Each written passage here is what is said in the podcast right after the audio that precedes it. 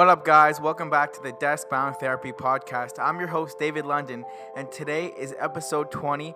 It is going to be an extremely special episode. I'm here with my buddy Jason Isaacs, co host of this episode of the Desk Bound Therapy Podcast, and we're talking about mental health and mindfulness for desk bound professionals with my good friend Ali Salama. He's a mental health ambassador, good friend of mine from Toronto. Really excited to do this episode together today, so stay tuned for episode 20 of the Desk Bound Therapy Podcast. Are you looking to improve your posture to optimize your strength training? Are you looking to reduce your back pain while you're working at your desk? Or improve your flexibility for weightlifting? If you answered yes to any of those three questions, send me a message right now on Instagram at Deskbound Therapy or email me david at deskboundtherapy.com and we can get you started today with our virtual online coaching right from your house.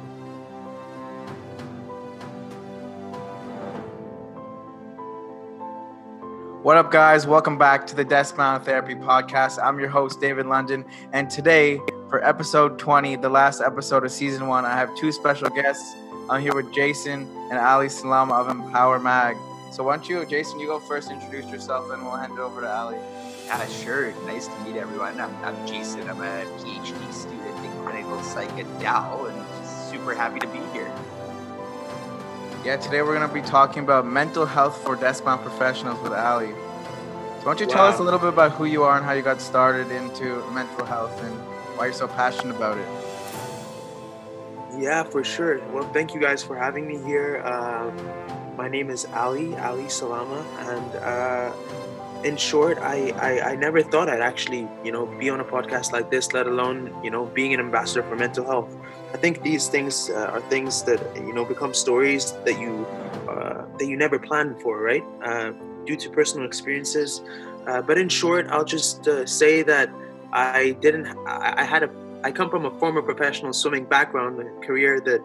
Uh, I swam in the World Championships, and being that tough man, I never thought that I'd go through what I went through, and it made me realize and see the world in a very different, in a very different perspective and image. And I decided to be the voice that you know I wish I once had when I was going through that experience. And at the moment, I founded uh, the Middle East Mental Health magazine. It's it's called Empower, and honestly, it's just been a journey since then. Harvard recognized it. I went to a conference that I met a a, a, a person whom I now call my father. He became my mentor.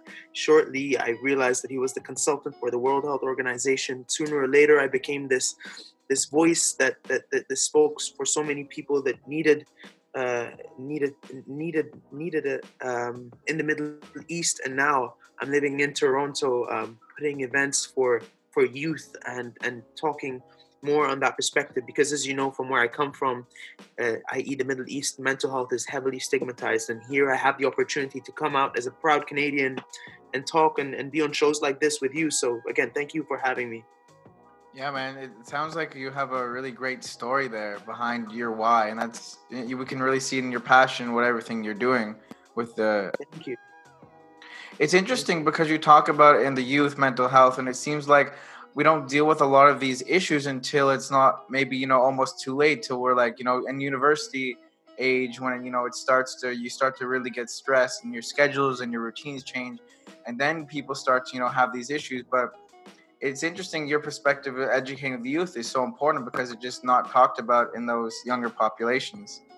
Yeah, 100%. Go for it, Jason. Yeah. So I, yeah, I mean, uh, just like David was saying, it's it's true. Like a lot of the time, you don't hear about this until you actually get to a, a certain phase in your life. You know, a lot of new stuff is happening. People are moving away, getting jobs, going to college or university.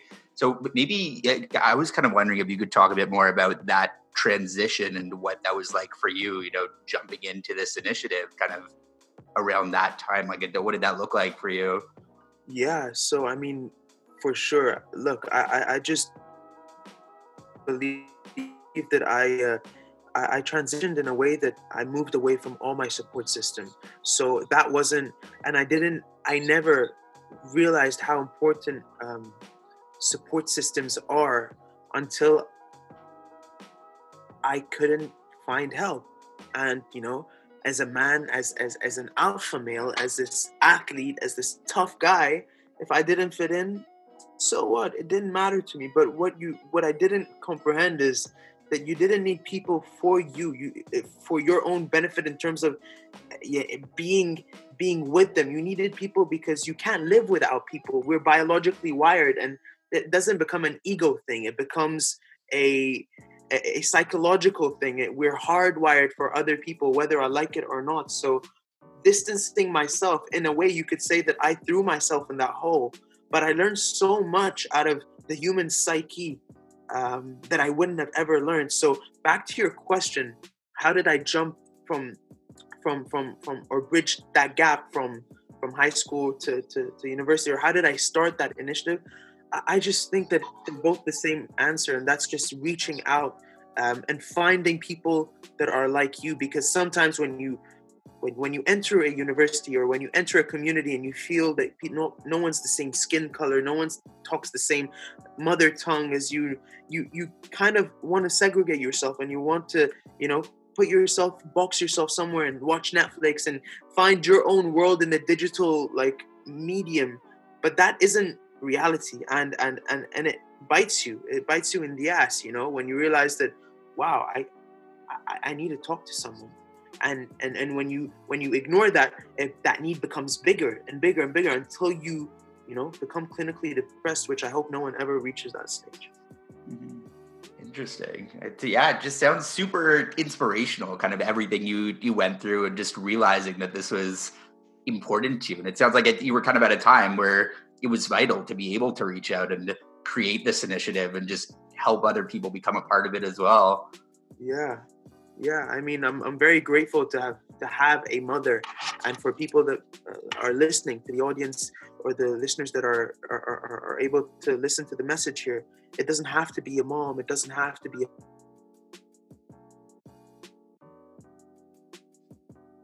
A our friends become and for to me that was a, a big thing moving moving away from my family at a young age um, I had to make sure that you know I, I had to take that into control and and and figure out who those people were because you have to be around people you trust and people that will love you unconditionally whether it be a, a friend a brother a significant other that is so important to your life and it's not about um, it's not an ego game here. It's about understanding the basic human need, no matter how much of a man or a tough guy you think you are, which I once thought I was. I mean, I was the, I was the kid that that that that that from grade four would wake up at 4 a.m. every other day to be in the pool at 5 a.m. to finish practice by 7 to be in class by 8 a.m. You know, all the way to grade 9, 10. So talk about mental grit and mental toughness you know and and i still i still fell into that pit hole so no one's immune to that and that's that's that's that's what i wanted to put out there to to, to the viewers listening. Yeah and it happens to a lot of in the media recently a lot of professional athletes have been going through things and even some like sing, singers and stuff like that go into rehab and they have these issues. So it, it it really helps shine a light on that that you know nobody's perfect and everyone experiences you know a certain amount of of mental health issues because it's really okay to have but like i like how you're saying you know having that support network because it's true especially you know in in the office place setting or sometimes people are very quiet about it and they just and you want them to open up to you but it's about having that trust because they need to be in a, a trusting environment to open up.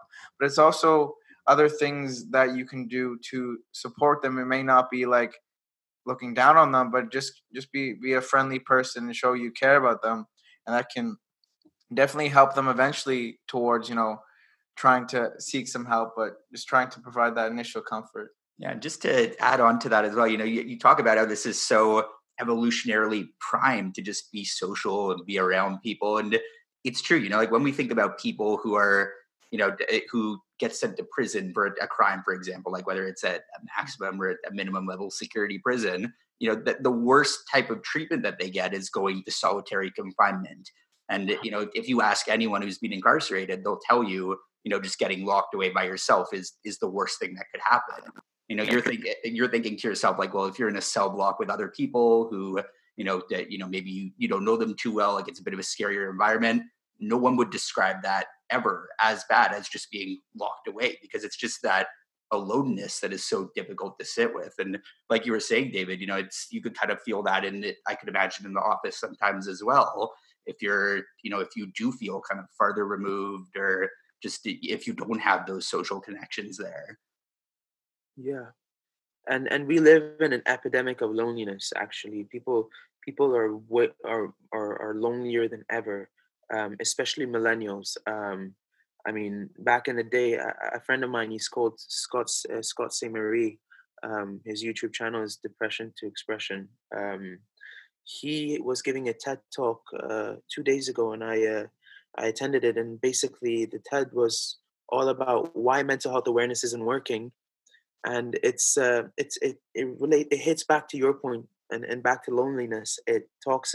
He was talking about how we should um, actually be there for our friends because i mean he he has a he has around 250k subscribers and with his community he put a question out uh, there to them and he asked them if you had free therapy or if you were to choose two close friends um, uh, he wanted to see how many people uh, would choose free therapy for life versus choosing two close best friends and the 70% of people uh, we're talking about over a thousand people voted that they would love to have two close friends that they could share things with.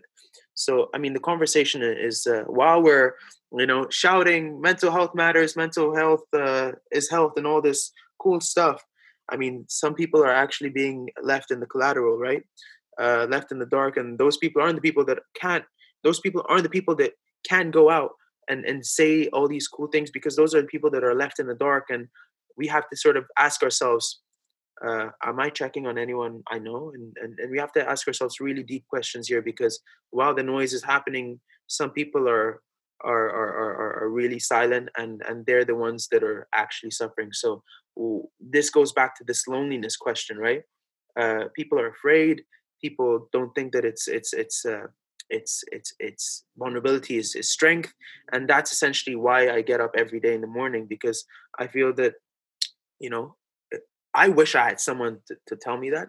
I, I had to figure it out. But I think that the beauty of figuring it out is that you can also give that into the world and i think that becomes your purpose and just like we all figure out our purposes along we uh, along the journey it's a journey and a, a continuous growth but that is what i wanted to say on loneliness and i think people need to listen uh, when when when we say that hey there's someone you know out there that's feeling incredibly lonely so please make sure you message first. Don't wait for people. Even if you're feeling that you're alone, get out and make sure that do your best to get out and reach out. There's no such thing as uh, as as you'll be looked upon weak. We are all weak. I am weak. We are all weak at our core.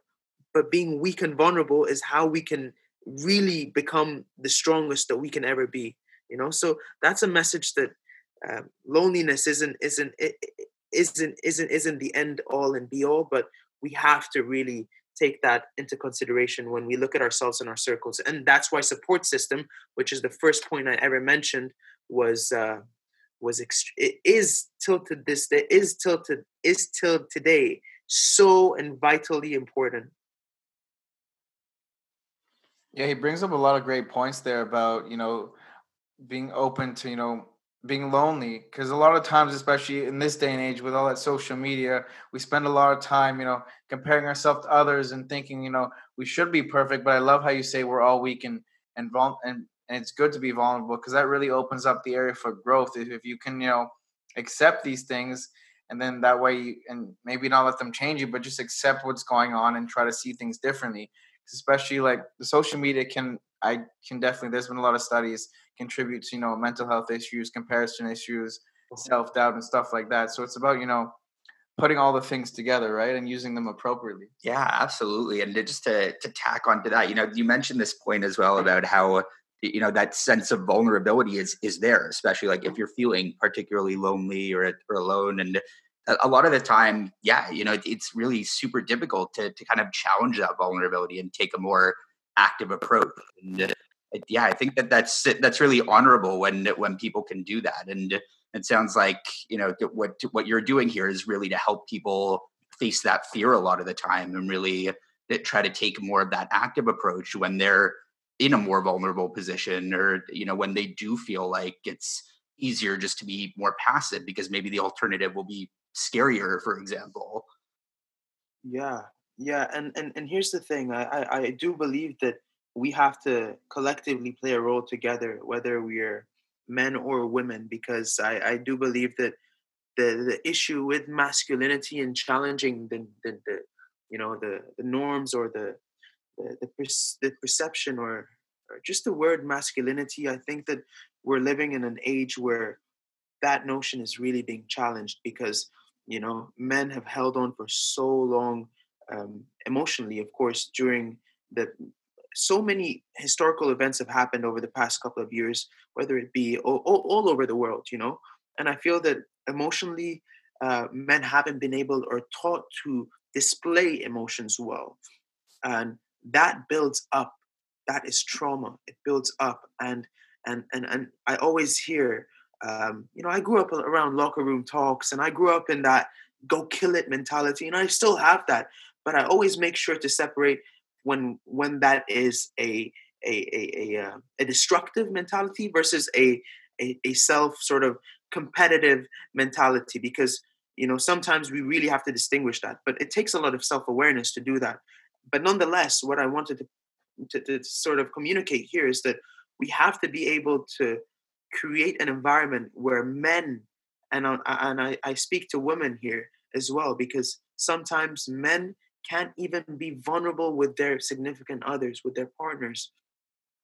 And you know it just becomes a matter of yeah well we all have to play a role here right? You can't you can't have preconceived notions and still use words and and even if it, you can't joke about certain things and you have to communicate and and, and be uh, open and, and communicate that through body language. There's so many ways you know i'm not i wouldn't say i'm the best to, to speak about that but i feel that as a community all members have to play a part and especially being there for your guy friends, being there for your male coworkers. You have to, you know, if you're judging always someone and making jokes and cracking things here and there, do you think people will feel comfortable talking to you about something they feel vulnerable about or or they fear? Of course not. So in order for you to be someone that uh, that someone can walk up to and, and, and ball out because that's how you know you're powerful by being very empathetic by being very open you know that's true influence that's that that's a different type of influence that Donald Trump has, right? so yeah. so so that is what truly wins, and that is what we will see over the next upcoming years. Uh, how the trend will go from youth change makers taking on actions. We are we are a generation now that believes in themselves. We a generation that believes in missions and movements and people will no longer stand to BS. We're not a money driven generation. We're connected, we're a connection driven generation because we were ever so disconnected because of all the things that we have seen. We've seen how how how jobs, how how how, how corporate lives, how, how how so many things have led to this rat race that has caused us to be so disconnected and lose that touch of of, of, of, of connection within ourselves. So all that we care for as a generation, as the upcoming generation, where whether it be eh, eh, Gen Z or, or, or, or you know the, the, the 23 or the 25 year olds, which are considered you know touching Gen Z millennials, they are the generation that simply are saying no this is bs i'm not choosing this life and any way i can get out of it i will and therefore they're they are the ones that are funding all my activities and people like me are standing for movements and causes that actually better the quality of our life and it's that simple it's not it's not a racial movement. It's not a it's it's it's a quality of life movement. It's a human rights movement. Yeah, and you bring up a really great point about you know things are changing and it's no longer a rat race because that's something I'm a firm believer in. It's just sometimes life moves too fast and you really just need to take that second re- reconnect with the moment and just you know slow down because you know as fast as things are going if you if you're breathing fast and you're thinking fast then you're gonna get it's gonna lead to you know increased heart rate and you're gonna get anxious. But you can just take that mental cue and kind of use it to backpedal and be like, you know what, I'm breathing a bit too fast. I'm feeling a little anxious. Let's just take a second. Let's slow down our words. Let's slow down our voice. Let's slow down our thoughts and really just try to reconnect with the moment. It's something like for me, like I don't have a, a ton of anxiety, but you know, sometimes uh, you're overwhelmed with work and you just get a little bit anxious from too much coffee, and that's when you just slow down the thoughts and you and you take a second. I hope you're enjoying the episode so far. Take a second, head over to Apple Podcasts, leave us a five star review and a comment. Let me know what you think of the podcast. Let me know what you want to see next. Let me know who you want me to interview. We really appreciate your feedback. It's going to help us grow the Deskbound Therapy podcast and promote the Deskbound Therapy lifestyle. Yeah, and that, I mean, you you talk about that, and it's it's interesting because we do still really live in this fast paced society where people aren't you know it's tough to pull back there and you mentioned as well like you know some people might have different challenges with this like when we think about you know men for example you brought up how you know still there's kind of this culture of you know men you know feeling like they should express their their struggles or their anxiety in different ways for example and uh, you know that you would see that in, in places like the workplace too you know I, I could imagine and again disclaimer you know these are just kind of my opinions right now but I, I i would argue that in the workplace you probably see this where men would be more likely to internalize this and just try to get through their daily tasks and you know just maybe not feel as comfortable reaching out if they are feeling stressed or anxious or you know want to talk to someone else about something. They might kind of pull back there more and uh, you know I, I, feel like it's you know it might not even just be a gender thing in general. There's still lots of people who would kind of bottle that up inside of them and just find it difficult to communicate that because it's it's hard sometimes to do that. And it's it's often harder for it to sit with it but it's it's hard to let that out sometimes. Yeah. Yeah i feel like a lot of that's because especially as men and even people in general we tend to put on masks and we tend to you know kind of fake it and be like or use like a band-aid or like alcohol and drugs to get over like stress and mental health but we just need to remove that mask and remove that ego and really like you were saying just be vulnerable with it because that's the only way we're going to have a long-term solution if we can get rid of this false identity we have whether that be leading to not speaking up or not getting support or just telling yourself stories so things don't appear as they are. If we can just you know strip away that mask and be more connected like you said with others and ourselves and it things start to kind of play out more naturally. Yeah, and you know what? it takes a lot of courage to do that. I mean, you may be laughing at what I'm about to say, but unfortunately, some people fear facing, themselves. Some people fear questioning their true reality and their true existence and their why. It's simply not.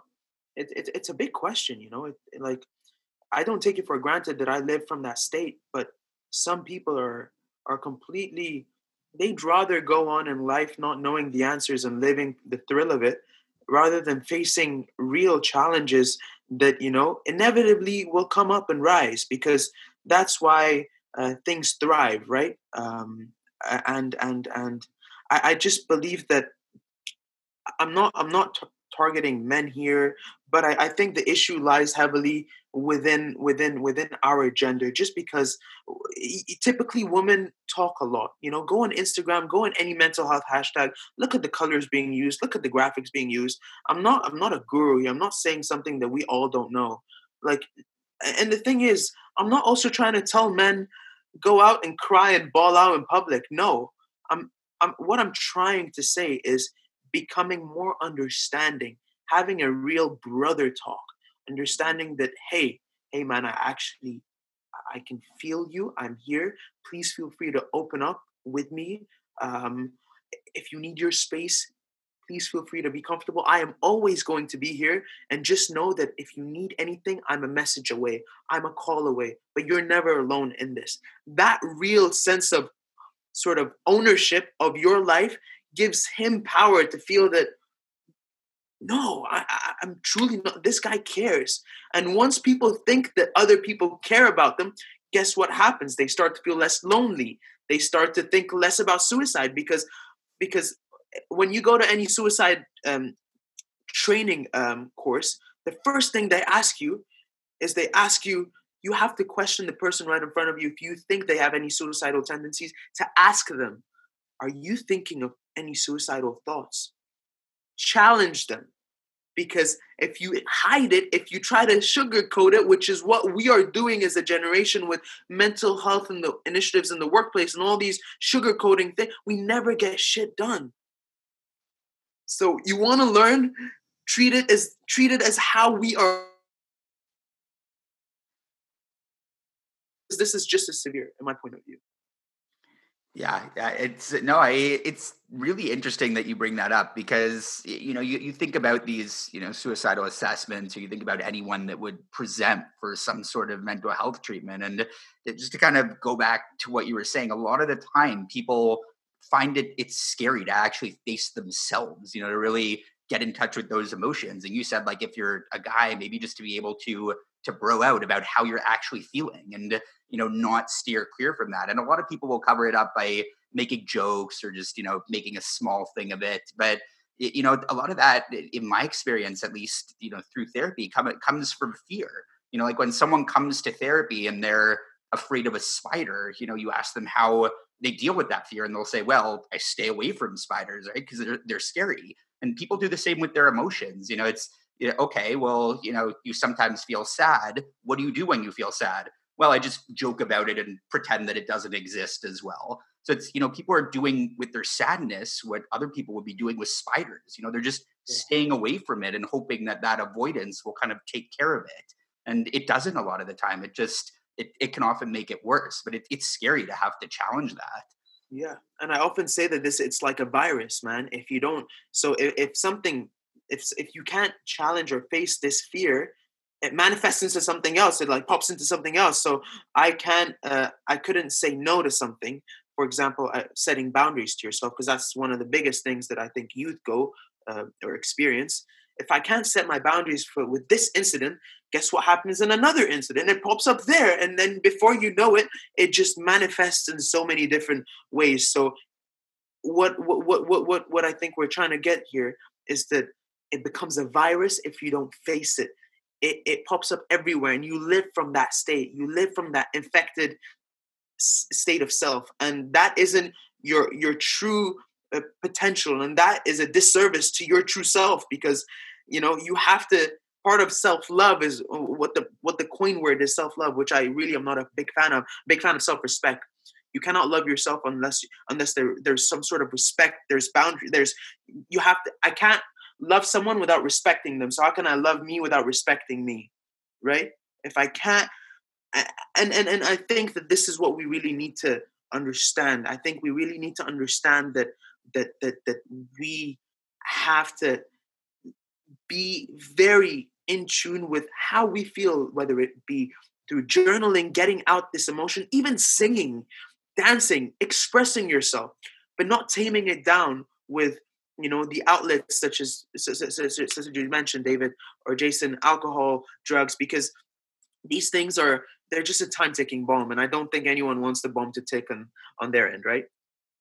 Mm-hmm. yeah absolutely. It's it's true and you know it's often those time ticking ones that you know that i've seen as well can be the easiest for people a lot of the time because they they provide that immediate quick fix. It's it's like avoiding it right? You know it just makes you feel better in the moment and because it makes you feel so good, people think that it, it kind of does the trick and does what you want it to do. Yeah. But yeah, sometimes like like you're kind of you know hinting at that that work sometimes has to come where it might be a, a little bit tougher to not you know turn to alcohol right away or not just avoid right away, but you know to really take an alternate approach and really kind of think about it as you're doing this and how it could actually be benefiting you in the long term. Yeah and I must also put out that even as I say all that, I'm working on so many things. Like I, I have, I we all have shortcomings, and I think that it, you would kind of uh, be very naive to think that someone has it all together. Because as I'm working on right now, I, I sometimes I have a bad habit. Whenever I want to de-stress, because I have a very stressful life, sometimes I, I go out and have a cigar. And guess what? I'm a I'm, I'm across. Uh, well, I'm a I'm a certified well I'm a trainer. I'm a CrossFit level one trainer, and I go to the and and and I feel it in my endurance, and so I have my own my own shortcomings. I have my own limitations as well. But being honest with them, even putting them out there, gives you the ability to face them. And once you are honest, and once you're around people, around friends, women, men, any person that has that same energy and lives from that state of vulnerability, you can then feel comfortable of being yourself you can whether call it a safe space name it or brand it however way you want it. But if you can be yourself around people then you will be the person you want to be. But if you're if you're around people that you're afraid to say a specific thought and or if you're afraid to be judged in a certain way then you're in the wrong circle you're in the wrong you walk out of there asap yeah and a cool thing about that is you start to attract people who are going to be available for you to open up to when you can truly be yourself or you can start to open up. People will sense that but when you have a mask on people can sense your vibrations are off and something's off with you so they won't be you know comfortable going deep in conversation because it does go both ways. You just like you said biologically we're all connected to each other so just by you know changing the way you approach the situation can attract a lot of people into your life. And sometimes it just you can't really think about it it just it just happens and you meet great people who you can eventually you know console and, and talk with and have a mm. support network yeah, and that that realness that that you guys were, were mentioning is just it, it's so real. I mean, there's no better way to describe it because if, if you're constantly putting on this face and constantly feeling like you you have to put on a face, that that's tough in and of itself. You know, not being able to be you and not being able to show people who you are. Like that's a, a really tough thing to navigate and you know maybe constantly feeling like you're on guard. It's it's hard to operate in that kind of a situation. Yeah. I had a question for David and and and, and for Jason as well. Um, how do you think? Um, so I, I know you talk uh, to many clients about you know the, their experiences at work and with desk bound therapy, um, doing the great work that it does. I, I wanted to know a little bit more. Do, do you ever hear your clients sort of talk about their mental health, or are there any trends you're noticing, or like how how does it all sort of come together from your end, perhaps? Well, I have this one client in particular. He's just never enthusiastic about anything. Like a lot of the times, like he's just very complacent. He's not very enthusiastic, and I find that like he just blames everything on his job. He's like, "Oh, it's taking my energy. My cardio is bad." So I find I see a lot of cycles of like blaming the workplace environment, taking and and kind of taking away from their goals. And you'll have other people who who more just need help with like stress and stuff like that, more like strategies and and mindset and stuff like that. Or you'll get people who are, you know, dieting at work and they get very stressed out when you know when there's like potlucks or when they're invited to go out. So a lot of it really depends person to person, but everyone is generally dealing with their own thing. But it it does revolve around, you know, workplace stress and anxiety and stuff like that. But mm. a lot of the things I do with my coaching is when someone comes to me, we don't just do fitness. Like mindset is such a big component. Like the first like one or two or even three hours of coaching calls are all mindset. Like we're going pretty deep. Like what what is the why behind your goals? What is the why behind your why? What do you really want? What is really holding you back? And a lot of like I use a lot of stuff Jason's taught me actually about like reframing people's thoughts and really learning their thought pattern. That way we can help them at their core instead of, you know, just, you know, work out seven days a week, track your macros, sleep eight hours without trying to find out who the person really is deep down because it just like again if i just give someone everything it's to act as you know a crutch as if i can give them what they need versus what you know what they need versus what they want kind of find the balance. Yeah and just to to add on to that so yeah david and i have have had a, a few combos about this and um you know again kind of another disclaimer like nothing we would say or could substitute for something like in-person therapy to actually hear this from a you know, you know, from someone like David or from from someone else who could provide this kind of service. But when you think about what actually motivates people at the workplace, a lot of the time, you, you know, you see that a lot of people have these lists of goals that they want to get through. They have these checklists, whether it's you know their work to do list or you know the things that they do around work, whether it's you know dieting or exercising or whatever that might be. But a, a lot of the time, it's it's hard to stay motivated if if these people can't connect things to what's important to them.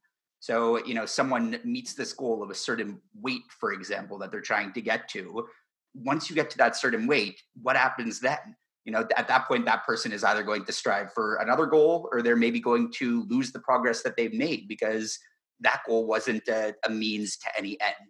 And you know to, I, I mean at least in my experience i find that the end to connect it to is is something that's meaningful for them so you know you, you want to be thinking it that you know with clients of how to how to frame this for them. Like why is it important for you to lose weight? Like if you were an X weight, you know, what what would being that weight do for you? Like if you can imagine yourself 30 years down the road and you were still that weight and living that healthy lifestyle, why would that be important to you? You know, you get people saying things like, well, you know, I want to be around for my my partner, and my kids, my grandkids, it, eh, whatever it is, you know, they connect it to something bigger than themselves. And that kind of provides a bigger purpose that we often lose touch with when we're thinking about these like really small goals that we try to meet. Yeah, well said, Jason. Well said. That was very well said, Jason. Yeah, yeah. I don't know if you guys have any thoughts about that. Where you like seen people try to meet these little goals or anything, and you know sometimes that motivation fades as people are kind of going through that. Yeah, yeah I, I mean, find motivation to be a tricky word because like motivation, yeah, it's like okay, yeah, it's like a buzzword almost. Like, oh, this video is gonna motivate me, or my coach is going to motivate me but at the end of the day like you have to have that that deep internal desire more intrinsic motivation than extrinsic is usually what we see because that's more like we talked about not drugs specifically but instant gratification and that's something like i find i've been working on recently with my clients and myself is not giving into that instant gratification yeah and I think that hey, look, Jason, you've nailed that. I think that you know there's a reason why Be Meaningful uh, is dot com. I believe it's called that. Yeah, it's it's a job searching platform. You know, people want more meaning in their lives. You know, that's that's part of the revolution that's coming up because everyone's so tired of ticking off boxes, right? People want to feel that. I mean, that that's sort of what happens when you are lonely, right? That's that's why I'm doing this because when I ask myself now, okay, why am I li- why am I gonna live because I definitely have a purpose to live. You know, when you're at your lowest, you ask yourself very hard questions. You know, when you're so suicidal and you're, and then you reach to you reach to conclusions where they finally make you feel full. They finally make you feel alive. And guess what? When you feel alive, or when the thought of something makes you feel alive that is purposeful and like shakes you to your core, then you have to chase that because that's better than chasing anything else right? That's curiosity. That's that's that's that's what we're talking about. So you re- you really nailed it there and it never never then is about the check mark because you get to the check mark and when you say what next? you'll answer yourself it was never about what was next. Yeah. it was never about what then. And that could be even even when you make you know when you make any result you ever desired there's no more what then it's it's it, it is what it is. It's it's your why. That is what you had at point zero and what you will have at point 100 and what you will you will keep going with when you're at point a thousand no matter where where you go. And i think this is how sort of the the i call it the the, the youth revolution the, the mindset revolution is happening. People are understanding that it's never about um it, it, like tangible uh, goals. It's it's really about your inner inner, inner, deepest desire and what moves that because everyone's story is different.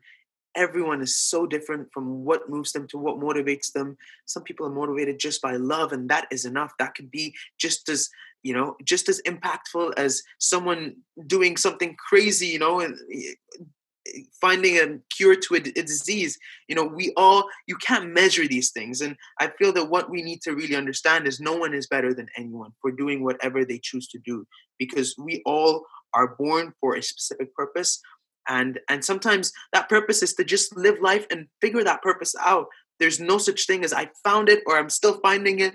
There's some you know that you're on the right track when you're when you're in tune and when you're aligned with what you're doing what you're thinking and your true values and that is your purpose. You find that on the way yeah yeah super interesting. I yeah i've always loved that approach and that's it's very interesting the way you say that because it, it i also think it's kind of about finding what's really important to it and thinking about kind of the the workplace bringing this back do you think that if you can connect you know what you're doing to what's important to you do, you do you think that would kind of have implications that would spill over into how much people are are liking what they're doing because I, I, I still feel like we hear a lot these days about how people are often disconnected from their work or disconnected 100 percent. Imagine yeah. you imagine you're spending 40 hours a week on something you're not connected to. Hell that's gonna cause a shit ton of friction in your in your in yourself right? Imagine if if if you're at work and and one of the values that you know or one of the things that you have to do at work are significantly against your values.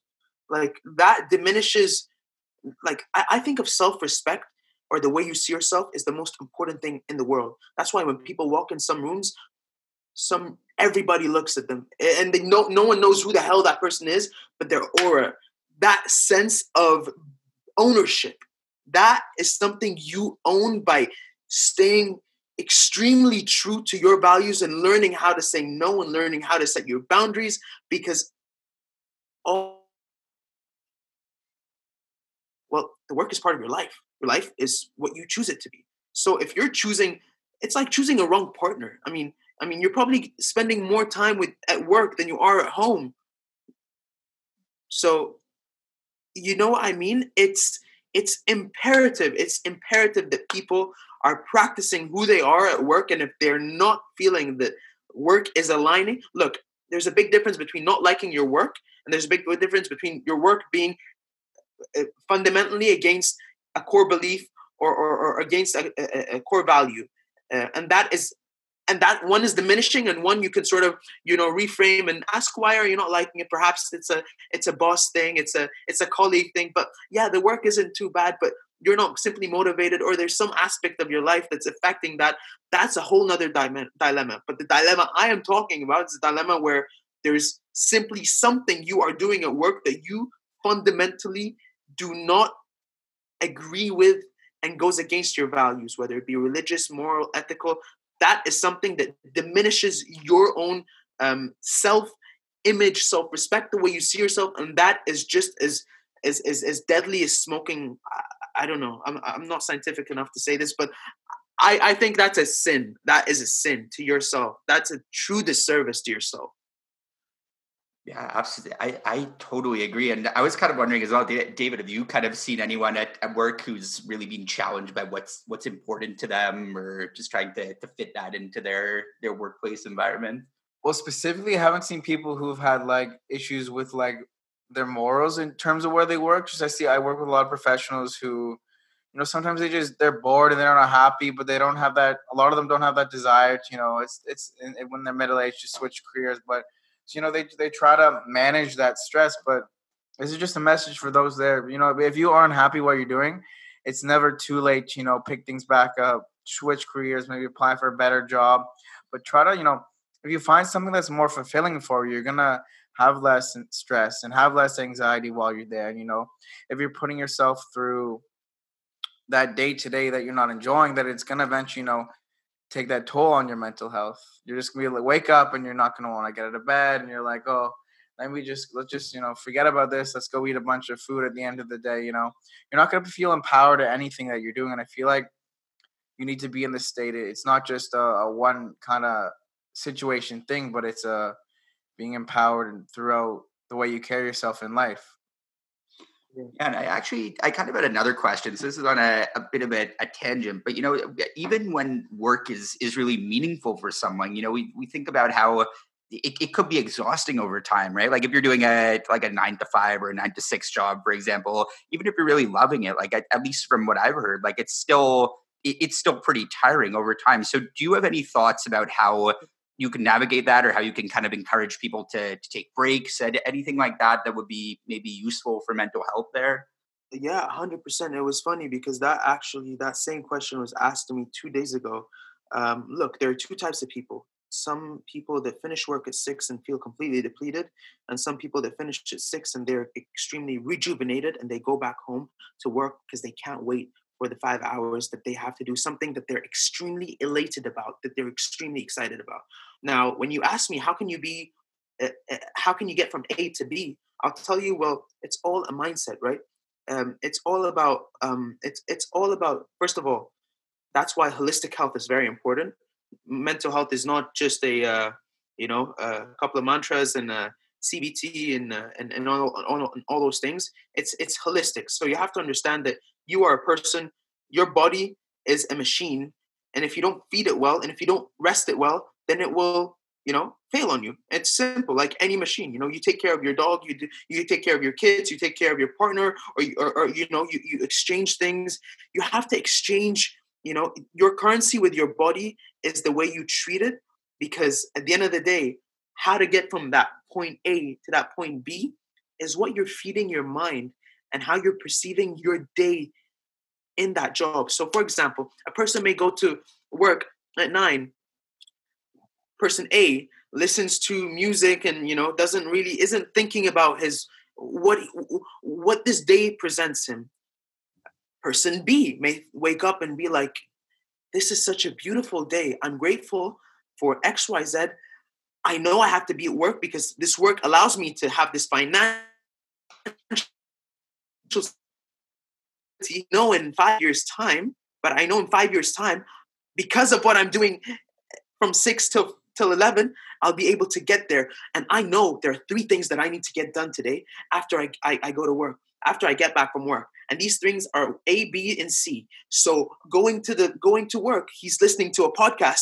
Coming back from work, he's listening to a podcast. He's excited. He goes to work. He's smiling because he's not there because he needs him. He's smiling because he's there because he's feeling empowered that he's chosen a job so that he can be financially independent in five years. Things make sense to him versus person A that has nothing made sense for him just because he's not put a plan, he's not put a strategy. I'm a strategist in life. I'm not just a motivate. Like I don't motivate people. You're not going to be motivated if you have no strategy, if you have no plan. If you can't see the finish line, how, why are you even going to bother run? But if you can see the finish line and you can see people cheering, guess what? You'll be like a kid running and you won't be able to stop. That's the difference between person A and person B. You always want to be B. You never want to be A. That's a pretty powerful analogy. What do you think there? Yeah, yeah, I think so too. I think that that's super powerful, and I think that that has implications for just in you know incorporating you know things that David does as well, like like movement and whatnot. I think that just you know being that person B who can get in there and really do what you know what's important to them and just you know feel motivated to kind of get through that. I think yeah. that's a, a really big thing. Yeah, I like how you mentioned having a plan because that's something I like to advocate is, you know, planning when you're going to take your work breaks throughout the day. So, you know, these are times where you can relax, you can move a little, you can stretch, you can put some effort into, you know, giving back to your body after, you know, maybe you sit an hour. So I like to tell people, you know, in the morning, choose some activity, whether it be meditation, moving, walking, just choose something that can kind of get you connected with your body and then you know start to plan your day see when you have your meetings plan your movement breaks around that. That way you you're giving yourself time to down regulate aside from bef- before you get to that point of completely stressed out and you're like oh i don't know what to do now. So try to you know plan ahead to counteract those breaks is something i really find to be beneficial. Yeah, I mean, planning for breaks is something I personally lack, uh, and I need to get on that. Sometimes I, you know, I, I, yeah, I talk a lot about mental health, and I talk a lot about how to how to really um, take care of yourself. And I always need to put it out there that sometimes, you know, you are a human being as well.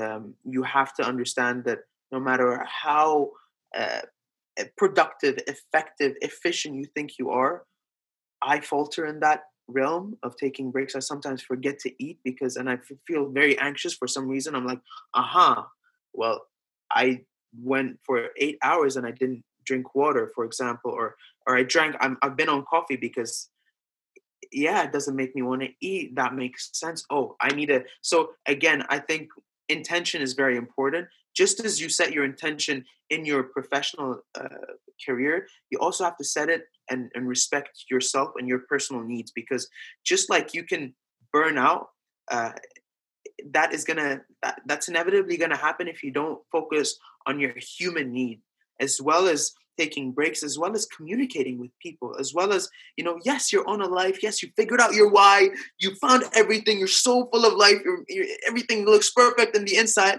but guess what if you just cave in sometimes which is sometimes like what i do i forget that wow, I'm, I'm still a human being.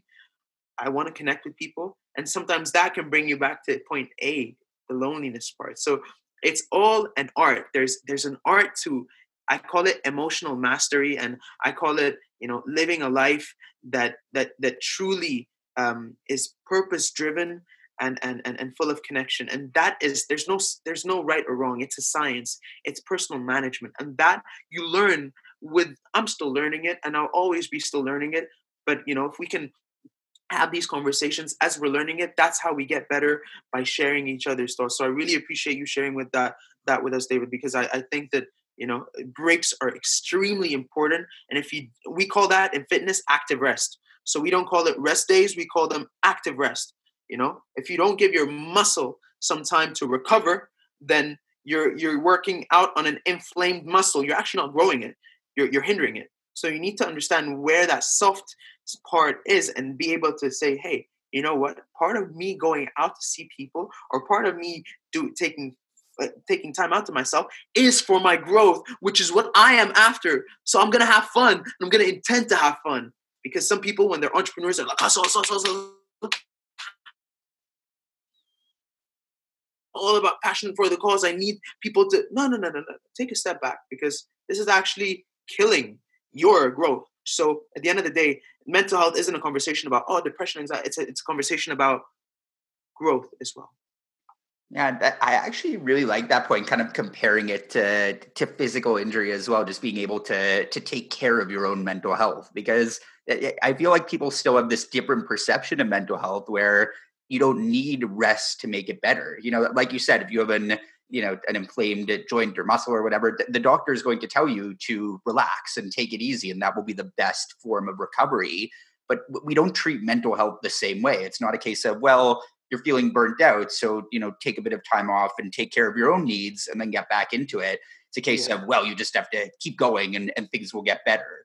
But yeah. that's kind of that's kind of counterintuitive because that's the opposite of what we would hear with physical issues. So it's there's kind of this disconnect, and it, I, really like that analogy of of saying, yeah, like you know, you have to take care of your mental health as well. Yeah, and I mean, you know, I'll put it out there that Deloitte. I was at a, a Rotman uh, conference a week ago, and for the first time, uh, you know, the the conference was made to actually discuss a report Deloitte put out and it's the first time they can they ever were able to quantify a return on investment an roi on mental health initiatives. And uh, you know we can put this um, report out to, to the listeners that are interested in reading it. It's only like a 20 page report and it's public. Uh, it's, it's all over the, the web. Um, but that was revolutionary because you know the biggest challenge is that how can how can I put a return as a business, as an employer on something I can't see? Okay, he's sick. I get it. He looks a bit, you know, bluey, reddish. He's, he needs to stay home. He's he broke his arm. He can't work. But what about the other the other things that are, are, are stress related that we can't see?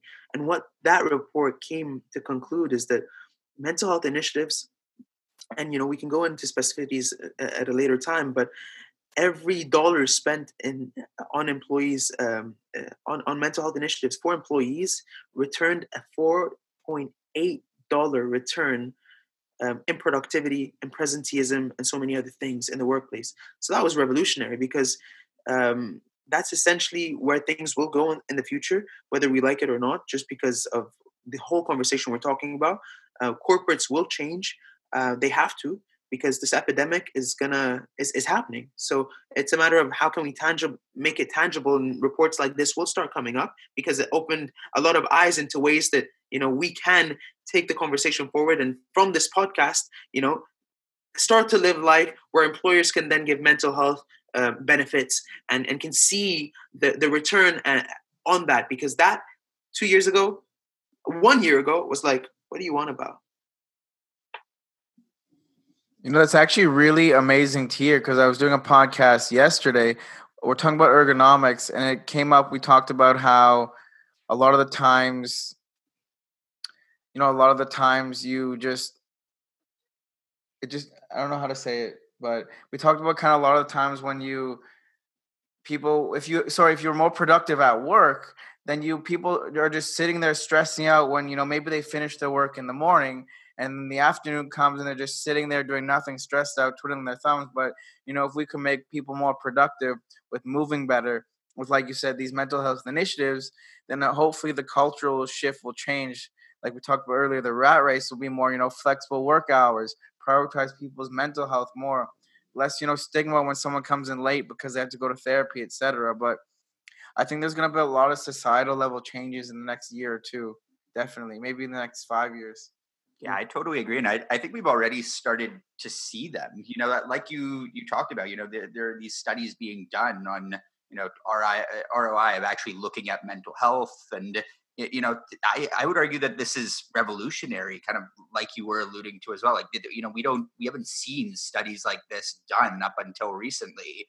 you know mental health is being conceptualized so differently but you know just realizing that this goes beyond just focusing on mental health as a construct like even thinking about it from a business model like there is a return on investment there is an economic benefit in really valuing someone's mental well-being and trying to find a way to ensure that they're you know producing optimally there and actually being able to take care of themselves in the process.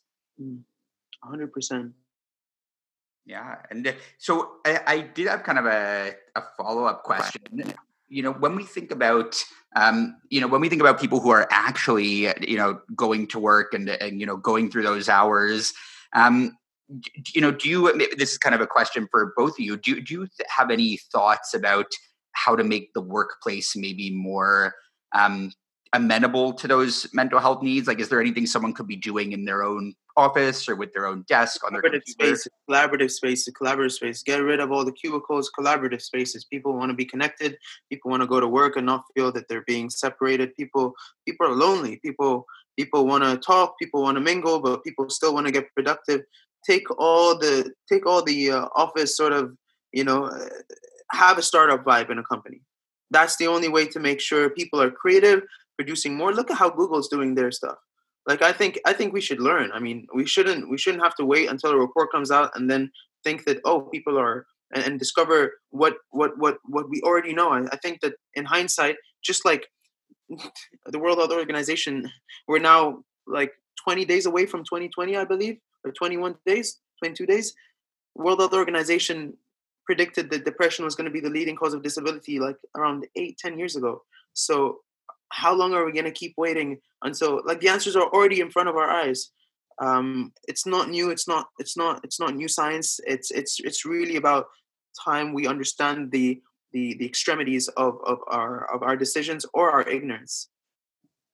Yeah, I love what you say about the cubicles because before I, I, you know, I did this whole desk bound therapy thing. I was you know, designing websites and they threw me a cubicle and I just felt so disconnected and I felt like everyone was always gossiping about me or or watching over my shoulder and it just didn't feel like a good environment like the overall vibrations and like just didn't feel good and then also things that I like now that I'm really concerned about is you know what my work setup at home is you know moving the clutter moving the distractions trying to promote positivity and inspiration. So whether that's you know having plants in the office or having some essential oils or whatever you know makes you feel good. I feel like a lot of things are, are so true and especially how it's crazy we haven't seen that in eight to ten years but the time to act is now right guys? Yeah i totally agree there's no better time. I think uh, i mean i'm gonna put it out there people who aren't gonna take action right now are, are on the losing team so i think i think i think if you want to win in business and if you want to win in personal life as well um, the only way to go is to care. And uh, I, will always say it, and I'll say it again: empathy always wins. You want to care about your people, take care of your people. People take care of your business. That's it. Whether it's yeah, personal. Yeah, we've done a lot of these, you know, desk-bound therapy workplace initiatives. We're trying, you know, do team building, get people together for, you know, meditation, yoga, you know, stretching at their desks together. And I feel like, you know, it's only when one person's got a value from this, then they got to just tell the next person, then it'll just become a trend. You know, it's more than just, you know, doing some meditation at your desk. That obviously helps, but we gotta, as we talked about earlier, you know, go deeper, find the root cause, find happiness. You know, it it, it it's all connected. Like I, I believe meditation is something everyone should do, mm. but there's so much more to that. You can't give someone who's you know extremely depressed, oh, just meditate and you'll get better. That's just one very powerful piece of the puzzle. Yeah. Yeah, and I, I, mean, we, we think about what we're talking about as well. You know, kind of getting rid of this aloneness and making this a group experience. And I, you know, I mean, in my personal experience, I've you know, think we started to see this being done in some workplaces as well that are incorporating, you know, group mindfulness sessions, for example, over lunch, or kind of you know these PD sessions that that are bringing people together to to work on these skills. And I think that that's a a huge development in the workplace that you know is, is still pretty recent and is i think is up and coming which is huge i'm, I'm really looking forward to that. Yeah i'd also add that leadership needs to incorporate um, a lot of empathy and a lot of uh, and a lot of understanding because uh, nowadays you have a big big big conversation around well if the next generation has that that much they're dealing with well shouldn't we equip our leaders with a little bit more of emotional intelligence, shouldn't we like how are you going to judge if, you know, someone's okay or not? How are you going to be able to take care of those, you know, people that are going to be working for you, the the ones that are going to enter the workforce that that are entering right now.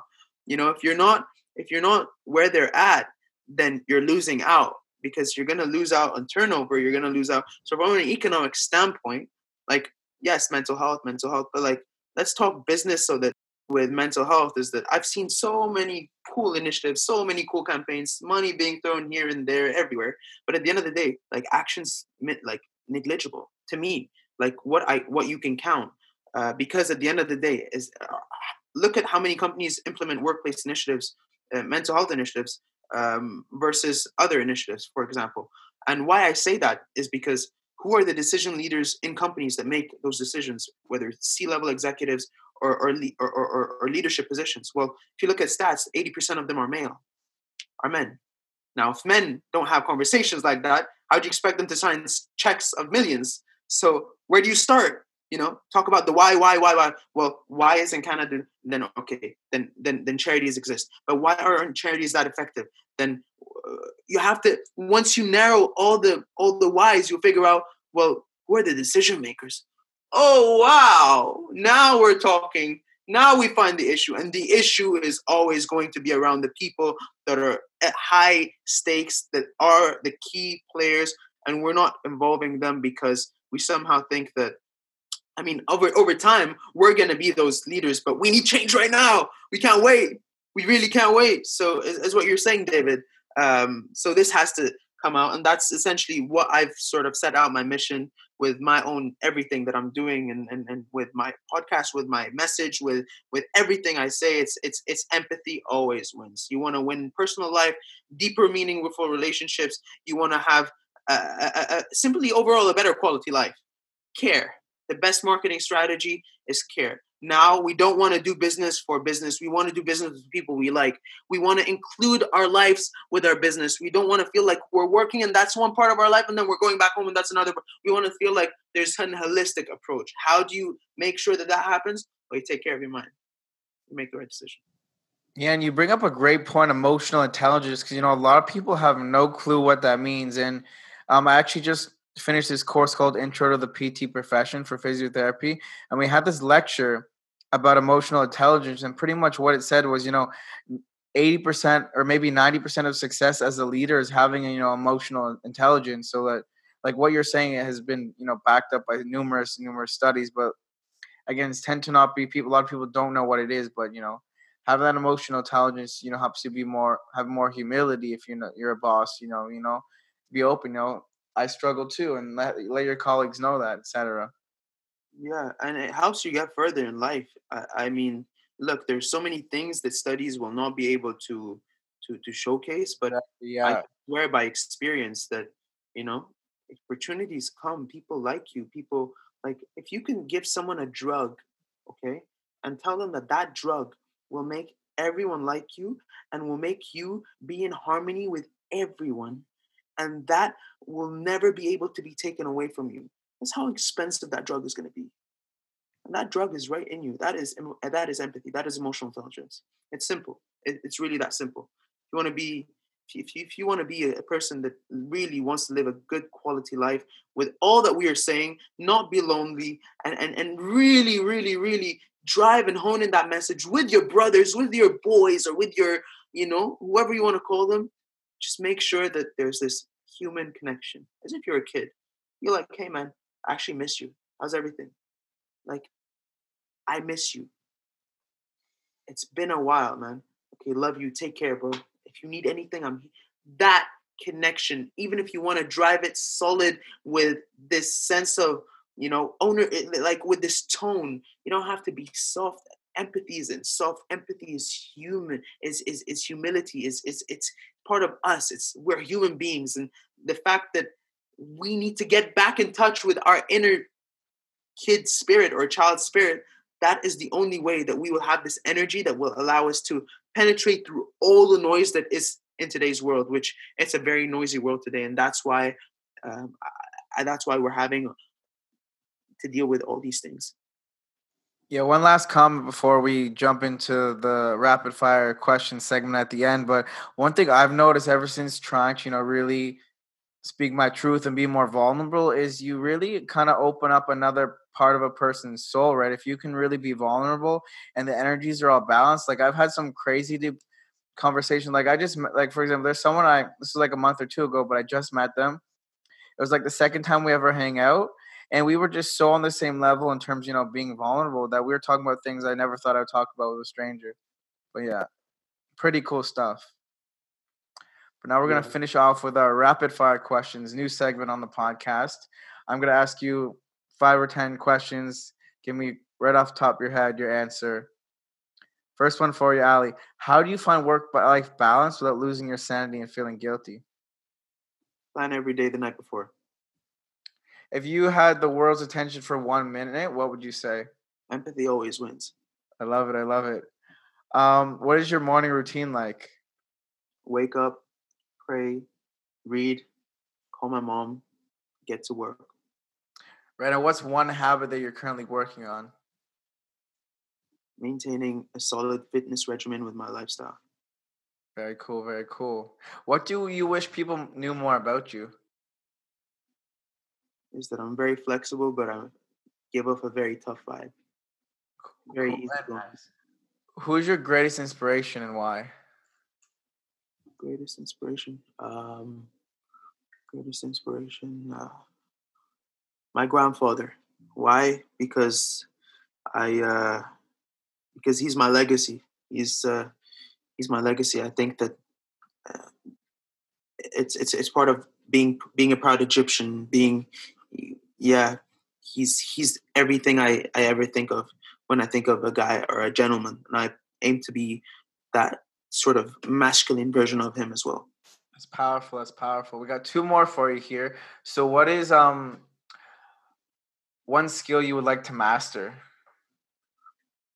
Emotional intelligence. I love it. That's powerful. That's powerful. Nice.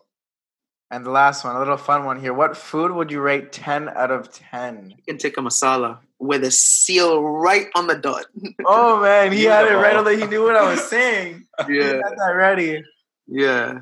All right, man. Thanks so much for coming on the podcast today. Let the listeners know where they can, you know, engage with their magazine, maybe get some join your Facebook group, etc. Get some connected. Yeah, well, like uh, you can reach out to me. I'm very active on Instagram at uh, a l l y S A L A M A at Ally Salama with A double L Y and salami, but with an A. that, that, that, that's how people remember, you know. Just, but on, uh, yeah, and, and feel free to reach out to me. I, uh, I, uh, I'm always, um, I'm always available for for interesting chats.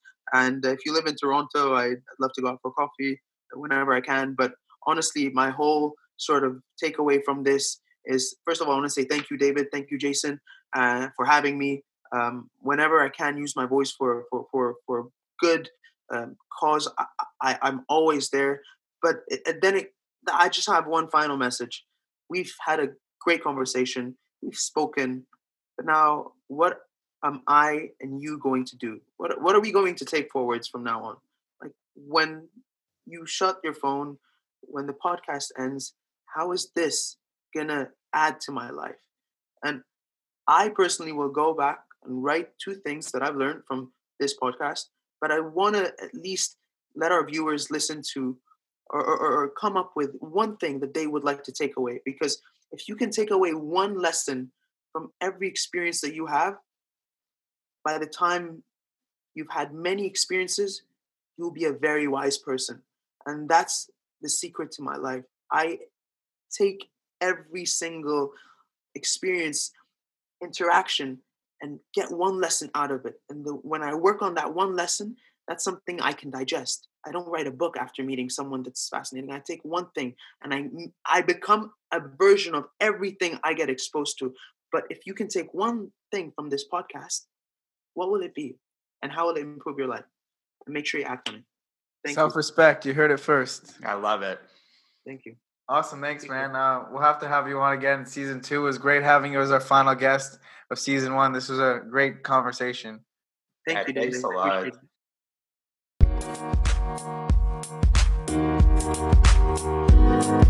lot.